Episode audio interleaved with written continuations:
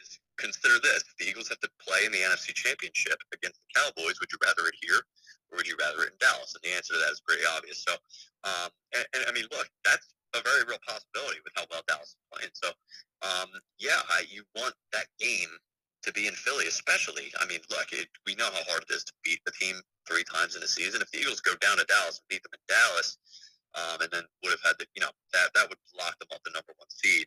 Um, you obviously get a little bit scared of Dallas now having two games worth of tape on the Eagles, not wanting to lose the third game, but that game being in Philly would obviously give you a lot more of a boost of hope there. Yeah, no, I agree. I think it's huge too. I think it's everything, especially when you have all that momentum that you've had all season long. You need to carry it on into the playoffs.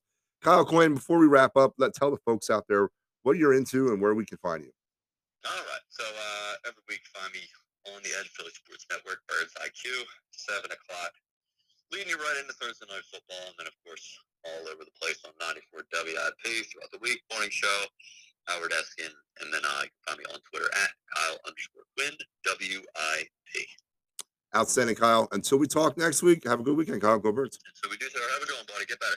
Yeah, thank you. Kyle Quinn joining me, of course, as he does every weekend, providing me his expert insight. And this was like one of those rare rarities that me and him saw eye to eye on.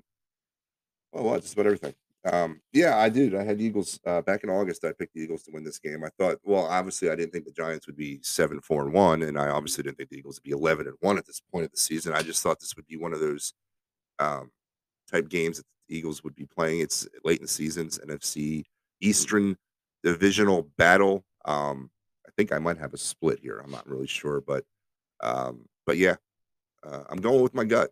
I'm, I, I told you this. I- I've been picking this way all season long, and I'm not going to change now. I'm going to stay with what I initially came up with back in August and run this thing out. Five and seven is the record I have, and um, yeah, not good.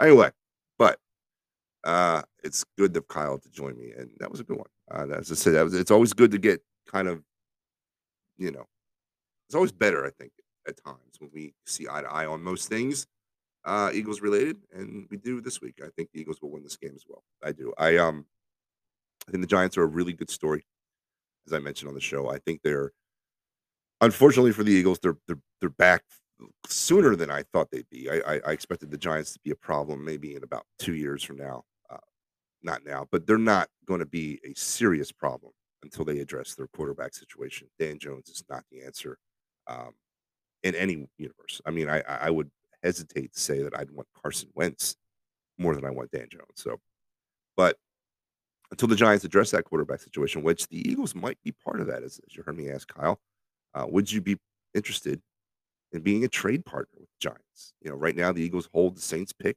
Right now it's seven. I don't know where it's going to end up. It could end up at 15. It could end up 11. End up five, three. Who knows?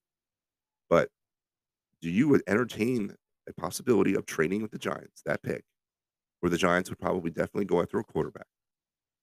You know, even though you'd probably want a boat's load ransom, a king's ransom in return, which you should. But this would set the Giants up pretty much for the next 10 years. This is a franchise altering type situation. Are you prepared to do that with a division rival? So that question and a lot more, unfortunately, will be answered in the next five or six months as we get ready for the 2023 NFL season, which of course we're not looking at that right now. We're looking at 2022. So, folks, um, thank you for joining me.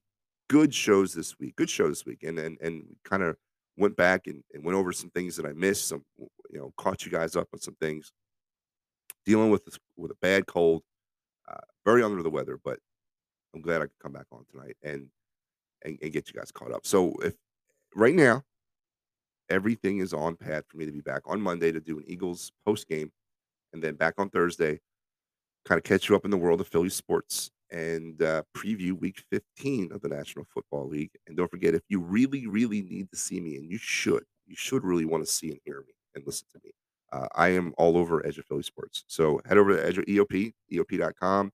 Head over to our Facebook page. Head over to our Twitter, our YouTube, Twitch, whatever that is. And uh, you can catch me every Tuesday night at 9 p.m. when I do the Talk of Philly Sports with Manny B show. And then I host Clear the Ice, the world's premier Philadelphia Flyer post game show, which um, has been a challenge all season long. But I'm you can find me pretty much every night post game flyers on EOP doing a post game show. So please stop by and see me. And don't forget about this lovely podcast. Until we talk again, go birds.